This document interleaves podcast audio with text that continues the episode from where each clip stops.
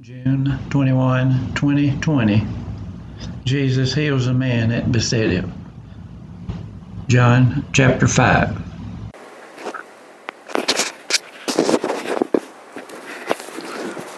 Well, welcome to the lesson today, which we find in John 5 1 through 18.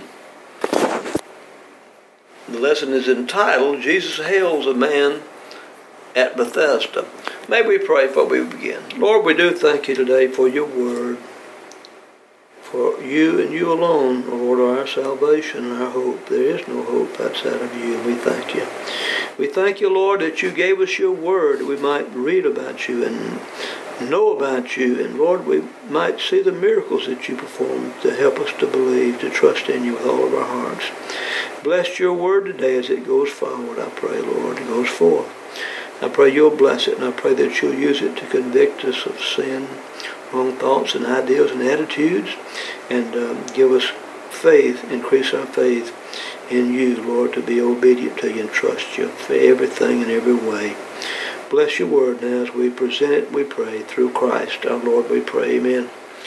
We're looking at, as we said, that Jesus heals the man at Bethesda. That's found, as I said, in John 5, 1 through 18. We look today at another, yet another case where Christ heals another person who has an incurable health illness issue. Uh, this man had been, was discouraged and in despair since had had his illness or uh, condition for a long period of time, been disabled for many years. Not only was he helpless, but he had no one to help him uh, or a limited amount of help at least. There's nobody there with him to help him get in the water, as we'll see. But uh, to become whole or become well, Christ had compassion, has compassion. Folks, I'm telling you, Christ has compassion beyond our imagination. We cannot imagine the compassion of Jesus Christ. And uh, it's, it's, um, it's just beyond human thought. And I just hope that the Lord will help us to uh, get a little glimpse of his tenderness and his compassion today. Some want to make him out to be a hard and harsh person, usually satanic. Uh, he is a tender and a loving God. But he singled out he singled out this man for mercy. Christ healed him and then called him to obedience. Of course, sin and death is the number one health condition uh, or issue for all men. And we're like this man, we are helpless to do anything about it. Our only hope is like this man, Christ, the miracle worker and the healer for both sin and eternal death. The man was healed and then he obeyed. This is a biblical pattern. Once forgiven, you obey. In the fall of 2017, a Marine veteran named Rob, Rob Jones who had lost both legs in Afghanistan, ran 31 marathons in 31 days in 31 different cities. That's an unbelievable. I've done some running in the past. That's I've never run a marathon, but that's an unbelievable feat. I have run seven, ten miles or so, but that's nothing compared to a marathon. But anyway, he ran 31 marathons in 31 days, 31 different cities, 874.2 miles, and unbelievable. And also is um, on prosthetic running blades, not on feet like we have, but on blades. What was his purpose for this? His purpose were, according to him, encourage other wounded veterans to enter civilian lives of productivity, showing that they were able, not totally disabled. And also to raise money for veterans, various veterans charities, and also to inspire others to set and reach goals. And he was successful in all. An unbelievable feat, to be sure. Uh, while this is an unbelievable, encouraging lesson of determination, uh, it will not cure sin problem, but it certainly was a tremendous, encouraging lesson uh, to encourage all to be determined and uh, make up our mind to seek what we're going after with our whole heart to work as, as unto the Lord would be another good reason. But anyway, modern medicine in our age has enabled many of us to continue to live our lives with a condition that in days, former days, would have been terminal. However, this day does not eliminate the need for the great physician because uh, we may have an illness from which we're not going to be cured or the person is not going to get well. And uh, besides that, all of us have the terminal condition of sin. And only Christ can cure the terminal condition of sin. That's for sure. Uh, he is only the holy and righteous one. It's his righteousness alone that cures sin. His uh, gift on the cross, taking our sin upon him, became sin for us. And uh, that's the only hope that we have for eternity is Christ and his redemption on the cross. Today, Christ again shows his compassion uh, and mercy for the helpless and also revealed that he is God in today's reading. Why did the Lord do so many miracles? Well, number one was he cared about people. He was a compassionate, caring God. He cared about every person. Uh, know, it's always, it's always it's a miracle to me, and, and I've probably said this before, but it's still a, a miracle that when when uh, Judas came to betray him, the Lord called out Judas. He said, "Friend, friend." He called Judas friend. That's unbelievable. What a heart of tenderness and compassion is beyond our understanding. But anyway, he he uh, he cared about. Uh, did he do so many miracles? He cared about the people, number one. Number two, he wanted to assure us that he is God and um, we can believe and trust him. John uh, chapter 20 is also in this same book. John said that these miracles and signs are written that you might believe that Jesus is the Christ, the Son of God, and that believing you may have life in his name. And uh, we'll read the lesson material now, and that's John chapter 5, verses 1 through 18. After this, verse 1, 5, 1, after this there was a feast of the Jews, and, the, and Jesus went up to Jerusalem. Now there, was, there is in Jerusalem by the sheep gate a pool, which is called in Hebrew Bethesda, having five porches. In these lay a great multitude of of sick people, blind, lame, paralyzed, waiting for the moving of the water. For an angel went down at a certain time into the pool and stirred up the water. Then whoever stepped in first after the stirring of the water was made whole or well of whatever disease he had. Now a certain man was there who had an infirmity for thirty-eight years. When Jesus saw him laying there and knew that he had already been in that condition for a long time, he said unto him, do you want to be made well? The sick man answered him, Sir, I have no man, I have no man to put me in the pool when the water is stirred, stirred up. But while I am coming, another steps down in, into the water before me. Jesus said to him, Rise, take up your bed and walk. Immediately the man was made whole, took up his bed and walked. That day was the Sabbath. The Jews therefore said unto him who was cured, It is a Sabbath. It is not lawful for you to carry your bed. He answered him, He who made me well said to me, Take up your bed and walk. Then they answered him, Who is the man that said to you, Take up your bed and walk? But one, the one who was healed did not know who it was that Jesus, for Jesus had withdrawn a multitude being in that place. Afterward, Jesus found him in the temple and said to him, See, you have been made well. Sin no more, lest a worse thing come upon you. The man departed and told the Jews that it was Jesus who had made him well. Um, for this reason, the Jews persecuted Jesus and sought to kill him, because he had done these things on the Sabbath. But Jesus answered them, My Father has been working until now, and I have been working. Therefore the Jews sought all the more to kill him because he not only broke the Sabbath, but he also said that God was his Father, making himself equal with God. Jesus, with God. End of the lesson. End of the material. Uh, looking back now at the um, first verses, first several verses, the first point of the lesson was the hopeless condition leads to despair, John 5, 1 through 7. Uh, and it says in the in the scriptures here that there was a feast of the Jews, and Jesus went up to Jerusalem. There were three feasts of the Jews annually that all men were required to attend.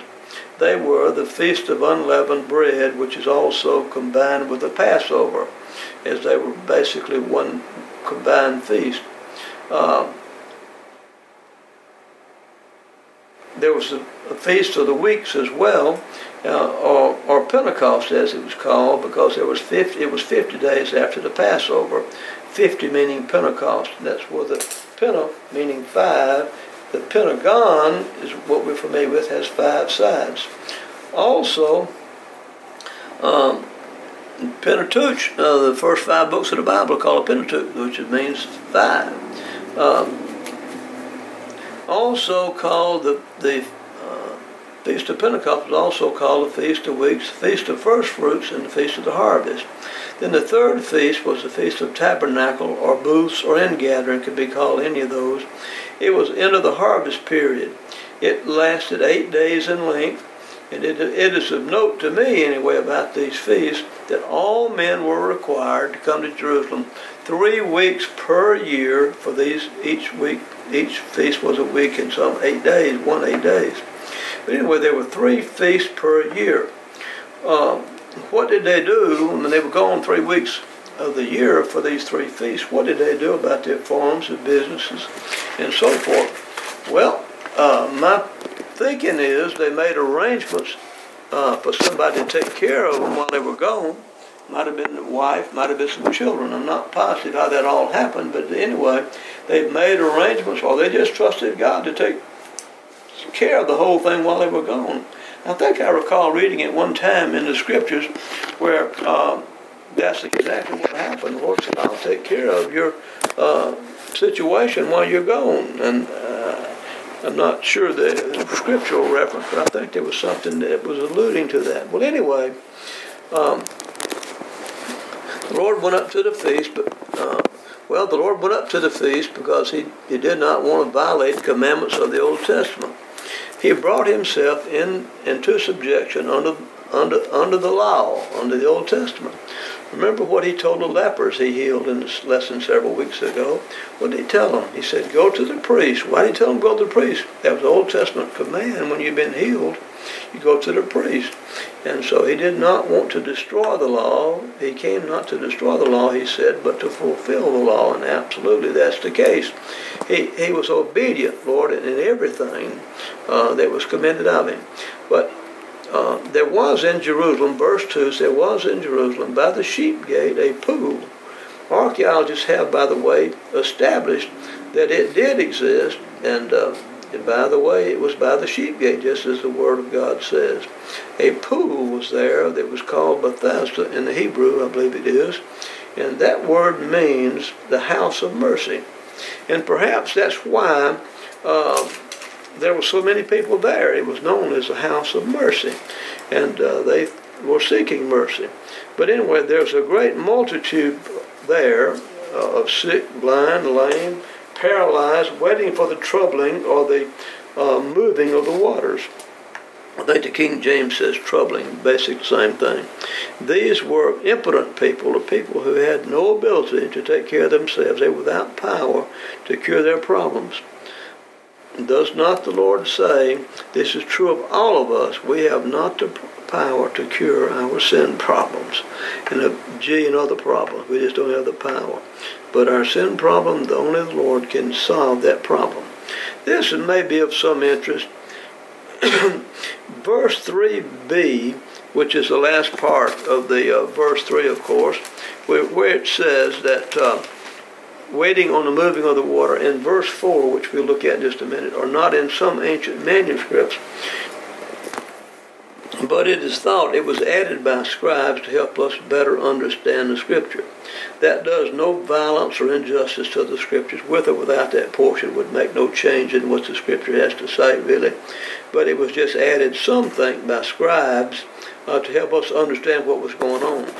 In verse 4, an angel came down and stirred the water, it says in verse 4, and this is again by explanation. He stirred the water. Um, and the first person that stepped into the waters were healed. Apparently, this was so. If it had not been so, why in the world would so many people that were disabled be there if there's no truth to it? So apparently, it was so. Can I explain that? I cannot explain that. But apparently it was so because of large crowds that were there. Then in verse 5 it says, A certain man who had an infirmity for 38 years, uh, it didn't say really that he had been there at the pool for 38 years, but probably he had been there for a number of years, and uh, uh, the man probably hadn't been able to walk, or apparently he was. If he was able to walk at all, I don't think he was. It was a halting way because he could move very, very slowly. I don't know if he had to crawl or what he had to do, but apparently he wasn't able to walk because uh, the Lord told him to get up and walk, which he hadn't previously been able to do. So I'm not sure how he got around exactly. Had an uncle, by the way, that was paralyzed in his feet, and uh, he. This is quite unusual. I thought he learned to walk on his hands. But uh, nonetheless, I don't think this man could do that. But I think he had a difficulty moving and also having anybody to help him move.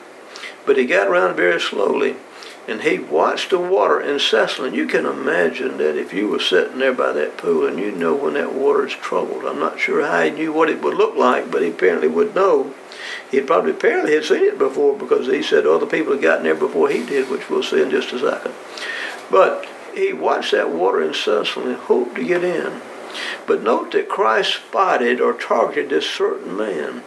Perhaps he knew he had been there the longest of any of the people that were there, or perhaps he saw that he was the most helpless, or uh, he, he saw that he, was no, he, was, he had no helpers. But whatever the reason, Christ targeted him for grace and mercy, that's for sure.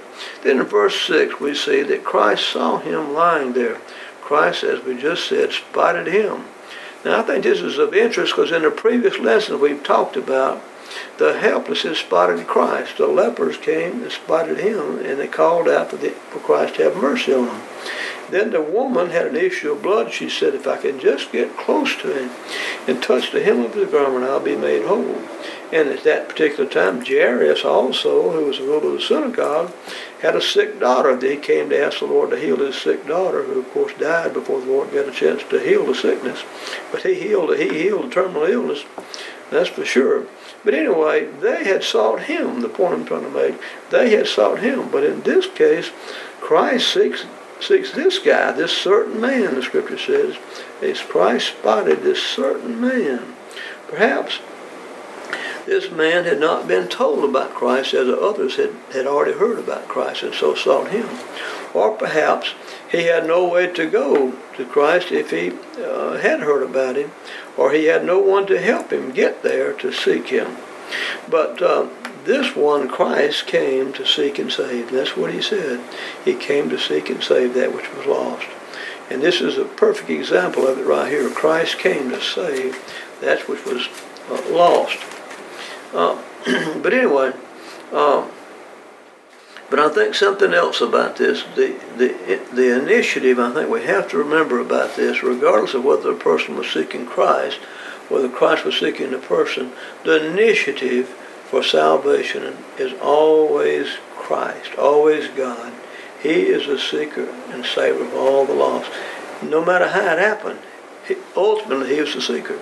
If you sought him, it's because he moves your heart to seek him. You didn't seek him naturally because a natural heart is not going to seek him. That's just the way it is, and that's the truth of the matter. But anyway, the Lord it takes the initiative, and it's a great thing because we love ourselves, we love our ways, we love sin. We wouldn't seek Him. He has to take the initiative to draw us to Himself to seek Him. But anyway, um, he then I think another thing of interest in this verse is that he knew this man's condition. He looked at the man, he knew his condition. Well, that's encouraging, I think, because uh, the Lord looks at me and He knows my condition. He looks at you and He knows your condition. He absolutely does know, and that's a wonderful thing that Christ said uh, about it, that He does uh, uh, know our condition. But Christ said to the man, Do you want to be made well? And to me, and to anybody, I think that would sound like a kind of a absurd question. Man, uh, why in the world would he been laying there all this time, or ever how many years it actually been he was laying there, if he did not want to be well? And I think the obvious answer is that he did want to be well. But uh, the Lord wanted to point out some things to him, bring some things to his to the forefront of his mind. I think there are some that enjoy the tension of being sick, but this man was not that, not that at all. But possible, two possible reasons, say J. Vernon McGee, and I don't know, he's good. I'm not positive he's 100% right all the time, like all the rest of us. But anyway, he said there's two possible reasons why he might have said, Do you want to be well? Number one was to get to beget hope in this man because he had been so far down in despair. To think that there might be a possibility that he could be well, that would be that would be a, a, a, a tremendous uplift if you'd been in that condition. And the Lord said, "You uh, do you really want to be well?" And then Christ also wanted to take this man's eyes off the pool, which he had focused his eyes on the pool and. Uh, think it was Peter, James, and John. Maybe it was Peter sitting at the temple, and the man came by. Uh, he came by the man, and, and, and they told him, I believe it was Peter and John, I believe, and he told the man, focus your attention on me, and uh, look on us. And uh, this is what the Lord basically said that it was saying to this man, focus on me, and uh, look at me, and uh, re- and get your eyes off the pool. The pool is not going to solve your problem, but I knew. But regardless of our circumstances, no matter what circumstances you face or I face, we've got to take our eyes off the possibility of the moving of the water, as it were, in this illustration, these scriptures today, and focus on Christ. He is the only one that can heal this man's problem, heal my problem, or your problems. We must focus our eyes not on the circumstances of life, but on Christ alone. My mother had a has I think I mentioned it one time before, but it's worth repeating. She had an oh, a statement I've got in my Bible, as a matter of fact, here beside me, that said the circumstances of life do not make you what you are. They reveal what you are, and that is so absolutely true. And uh, if we'll keep our eyes and our heart focused on Jesus Christ, that will change who we are and what we are and the way we behave. I'll tell you that for sure. But anyway, in verse 7, I think the man's answer was obviously, sure, I want to be well. Why else would I be here all these years if I didn't want to get well? But anyway, um, I want to be well, but I don't have anybody. He said, I don't have anybody to help me. Always somebody beats me down to the water because I don't have anybody to help me get to the water. Somebody is uh, beats me there every time. He focused on his ability to get to the water and uh, focusing on my ability or you focusing on your ability to get to the water or to get an answer to your concern or problem is um, is not going to solve it. It's not going to solve it. We've got to get our eyes off of ourselves and off of our circumstances and focus our eyes and our attention on Christ. He is the only person that can help us. Focusing on our ability, our self ability, uh, is, is, a, is a losing proposition that lead it certainly will lead to despair. This man sought many years to get there, but he couldn't get there. He focused on his ability or his helper's ability to get him there, and it didn't. And uh, focus on our ability to do something not going to get us there either. But Christ wants the man's eyes off the pool and on him, and that's why he said uh, what he did. Do you want to be well? And he wanted to get his eyes off the water and look at him. The same is absolutely true of us, as I've stumbled around saying. Forgive the rambling, okay? But anyway, the second series of verses is entitled Miraculous Healing Leads to Obedience, and that's chapter 5, of course, 8 through 15. Christ said to him in verse 8, Rise, take up your bed, and walk. Christ gave this man grace to believe him. Uh, I don't know that you just say, well, wait a minute now, uh, hold a minute. I've been laying here all these years. I don't know if my legs will do I don't know if I'm going to be able to do that. But uh, obviously, Christ gave him grace to believe him. First of all, he, re- he received grace to believe him. And uh, Christ gave him grace to believe him, and then he took up his bed and walked.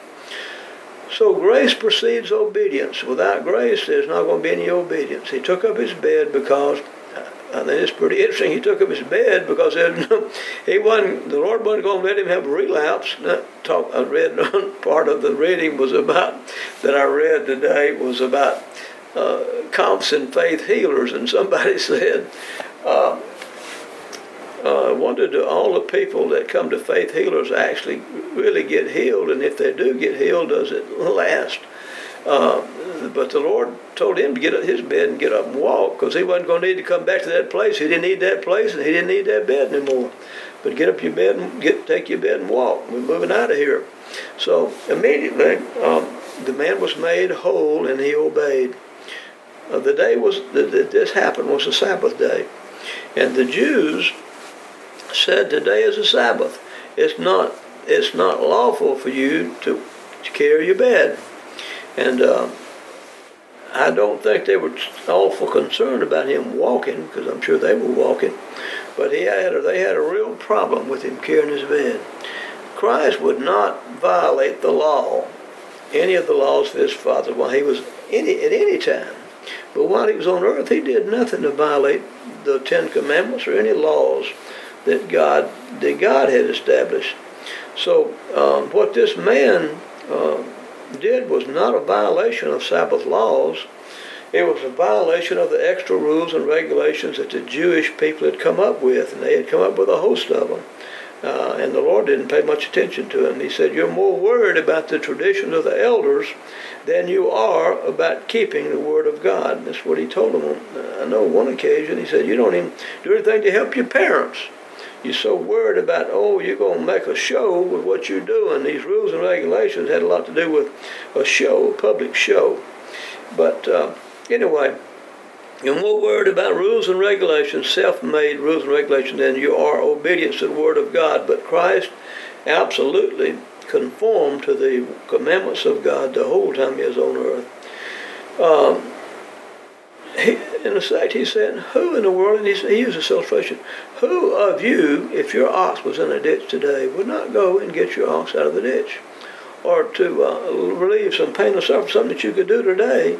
Uh, not, it's not going to work as an eight-hour job. It's something that was an emergency type situation that needed to be done. The Lord didn't discourage that. And we clearly see here the compassion of Christ compared to the legalism of man. You know, it's kind of amazing. They didn't even care that the man was made whole. What bothered them was he violated their man made rules, what upset them. You know, these rules and regulations, I think, uh, these rules and regulations, I'm checking off this box, I'm checking off that box. I think that that violate that checking off the boxes like that has a lot to do with pride. Oh, I kept this rule, I kept that rule. That has a lot to do with pride Grace doesn't have much to do with pride. Grace shows there's nothing to be proud about. But the grace of God, that's the only thing to be proud about. But then they asked him uh, uh, who had healed him, and he uh, he said they asked him the man that told me who, the man that healed me told me to take up my bed and walk. Verse eleven. It appears that the Lord did not take up time explaining to him who he was or why he had healed the man. And uh, who in verse 12 it says that uh, who told you to take up your bed and walk?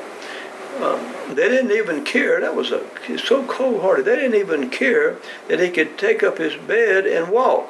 All they cared about was who healed him, who broke our little rule or regulation.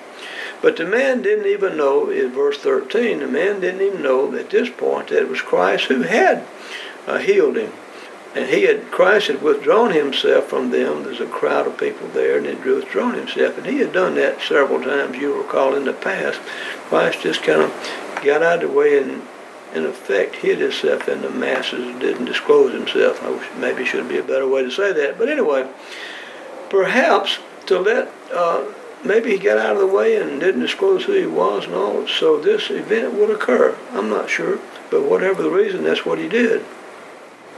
Afterward, Christ found him in the temple. Now, notice this. Note that while the man uh, that Christ found him in the temple. Note where the man was now. He was not by the, by the pool. He was he was in the temple. My thinking is that he was giving praise to God, praising and thanking God for the miraculous healing that he had received. He was in the house of worship now being healed, he was in the house of worship. Well, that, that's appropriate. That's exactly right. That's where he was, and that's where the um, uh, religious leaders were. And uh, but also Christ was there. But notice this time, though, afterward Christ found him in the temple. Christ, he was in the temple. Christ was in the temple, but Christ sought him once again. The Lord sought him once again. Our God is a seeking God. He seeks us. He seeks us uh, and he said to him, "See now, you've been made whole." The Lord sought him, and he said, "See now, you've been made whole." And then he said to him, "Sin no more, lest a worse thing come upon you." Some of the some of the commentators, several of them as a matter of fact, said that this man's sin was the reason he was uh, he, he had, had this infirmity. I don't know about that. I don't see anything really per se that the commentators seem to think that that's what the implication is, but because he said sin no more that's the worst thing happened to you, that this might have been a result of sin. It could be. I don't. I'm not saying it is. I'm not saying it isn't. But I'm just saying that's what some of the commentators think. They thought that sin brought on his circum, present circumstances. So some think that um, that's what caused him, and that's why he. Uh, and some also think this is an interesting point. Also, some some think, and I kind of would agree with this, that uh, when he was healed, he didn't even know who healed him. But now the Lord reveals who he is, that he's Christ, he's the Messiah, he's Jesus Christ, the anointed one, and that's when he actually was he actually believed and was converted. And I kind of think that's the case because he really didn't even know who he was at first. But he believed on him. I can tell you that for sure. And when he saw him again, he was more than um, rejoicing and happy to believe on him and accept him as Christ. I really believe that's where he was converted there. But anyway, he also said to him, Christ said, Go and sin no more. But um, Christ said, Go and sin no more. Perhaps that had to do with uh, uh, the condition it, it caused in the first place, caused the sickness in the first place, or perhaps it had to do with the eternal consequences. But anyway, the life of the believer, that's what John says in First John. He says, if you live a life of sin, well, you not you, you haven't been converted. You're not saved. And uh, if you say that you hadn't sinned at all, well, you're not converted. But if you live a pattern of sin, that proves you're not converted. But anyway, he said, Go and sin no more. In verse 15, the man went, uh, after he found out who his healer was, Jesus Christ, he went to the he went to the Jews who had questioned who it was that healed him. Now, he didn't hide that information. He was glad to disclose it. So here we went to the Jews and told them who it was that had healed him, that it was Jesus Christ. Now notice this is I think is interesting. Number one, he was not ashamed of Christ, and that's what the scripture says. If you're ashamed of me, I'll be ashamed of you. And uh, he was not ashamed of Christ. So he went to those people, the Jewish leaders, and he said, I'm not ashamed. But it was Christ that healed me. So he sought them out. And, uh, the second thing about it is he was not ashamed of Christ. And the second thing was he wasn't afraid of the Jews. And I think that's an, also an interesting point. Uh, this was a way, this is the way, should be the pattern for all believers, that if we believe in Christ, we shouldn't be ashamed of him. We should be readily to acknowledge that Christ is our Lord and our Savior, and we shouldn't be afraid of those that uh, oppose us or unbelievers. We must be bold for Christ. But anyway, then the next, the last group of verses has to do with a hostile response from the Jews. Verse 16 says, For this reason, what reason? Because he had healed on the Sabbath day. They sought to kill him. He was in violation of their Sabbath rules and regulations, which were not of the Ten Commandments at all. He is the Lord of the Sabbath. He could, he could, uh, he is a Sabbath. He is our rest. So, um, technically he couldn't violate the Sabbath, but for the sake of man and for the sake of um, uh, of, uh, of batting and the uh, validity of the scriptures and the Ten Commandments, I don't think he violated the Sabbath. I know he didn't violate the Sabbath day. He couldn't have it. He came not to violate them or do away with them, but to uh, fulfill them. What was the Sabbath all about? And as you, you know the answer to it, I feel sure, that um, the Sabbath was made, he said on an occasion, the Sabbath was made for man, not man for the Sabbath. The man wasn't made to serve the Sabbath, but the Sabbath was for man so that men might rest on the Sabbath. And that's a, a um, I think, a wonderful provision that the Lord has made for us. He knows that we need rest. it again proves His grace and His kindness and His mercy that He knows we need rest. And rehabilitation also sets aside a day of worship. Uh, so the Lord knew exactly what He was doing in making the Sabbath for man. But the beginning of the text, this J. Said this is the beginning of the attacks on Christ to kill him. And they'll not rest until they, at the foot of the cross with their arms folded, thinking they got a job well done. Unfortunately, that's just not anywhere near the case, as we all know. But in verse 17, Christ says, My Father works until now, and I also. We don't have to, we, they don't, we don't have to rest. So I think God, he was saying that we're God, we don't have to rest. We're not like men, but he was a man when he was here. So I believe that he obeyed the Sabbath, and like I said earlier, did not violate the Ten Commandments. But anyway, the the Heavenly Father continues keeping all things orderly every day. He is, I believe, working every day. He doesn't need to rest. He has no uh, fatigue, and he's continually uh, working. And so, uh, but I'm certain that Christ did not violate the Ten Commandments in any way while he was here in the flesh. He totally honored God's word. Making someone whole, as he equated earlier, as we mentioned earlier, was like really getting ox out of the ditch. That's not like going and working an eight-hour job or whatever, eight or ten-hour job or whatever. But uh, it was being merciful and kind. They sought to kill him then because of his violation of the Sabbath, and that he said God was his Father, making himself equal to God also. We see here the time. Uh, we see here the Trinity, at least two parts of it. He said he was God and his Father was God. So we see at least the two parts of it there at this particular time. He is absolutely God.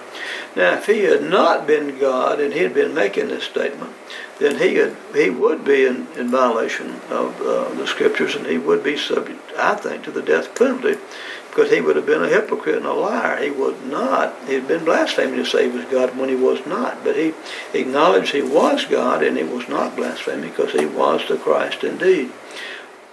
Over and over again, he keeps saying, I'm the Christ, I'm the Christ, I'm the Christ. Uh, we've got to believe that. We've got to trust him. We know it, so, and we do trust him, that he is indeed the Christ and he is indeed God. But anyway, he would have been under death sentence for sure if had been blasphemy. But what do we learn from the day's lesson? There are a number of things I don't think I even scratched the surface. But one thing that we should have learned today that Christ came to seek and to save that which is lost.